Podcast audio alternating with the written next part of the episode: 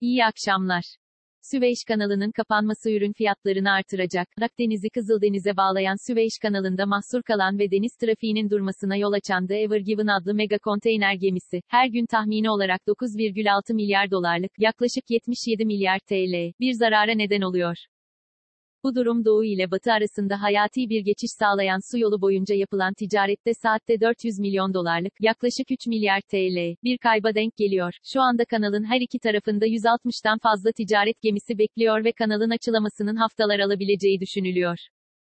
Yapılan araştırmaya göre deniz taşımacılığında yaşanan her bir günlük gecikme taşınan ürünün maliyetinin %0,6 ila 2,3 arasında artmasına yol açıyor. Bu 10 günlük gecikmenin ürün maliyetini %25,5'e kadar artırması anlamına geliyor. Söz konusu artışların tüketiciye yansıtılması bekleniyor.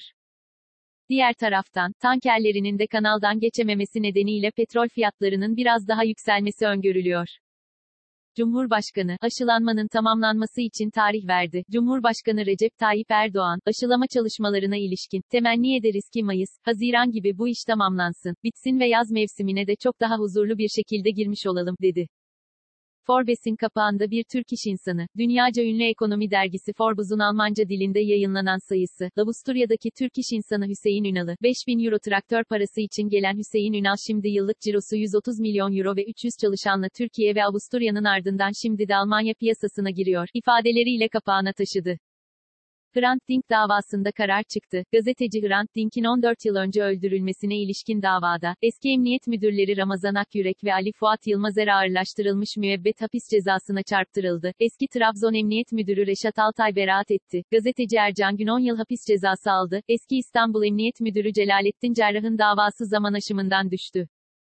FETÖ elebaşı Fethullah Gülen'in de aralarında bulunduğu 13 sanığın dosyası ise ayrıldı.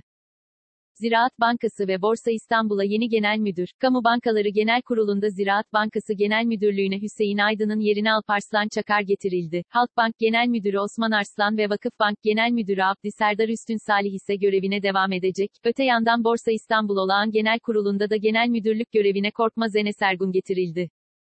Ergun, Borsa İstanbul'da kotasyondan sorumlu genel müdür yardımcılığı görevini yürütüyordu.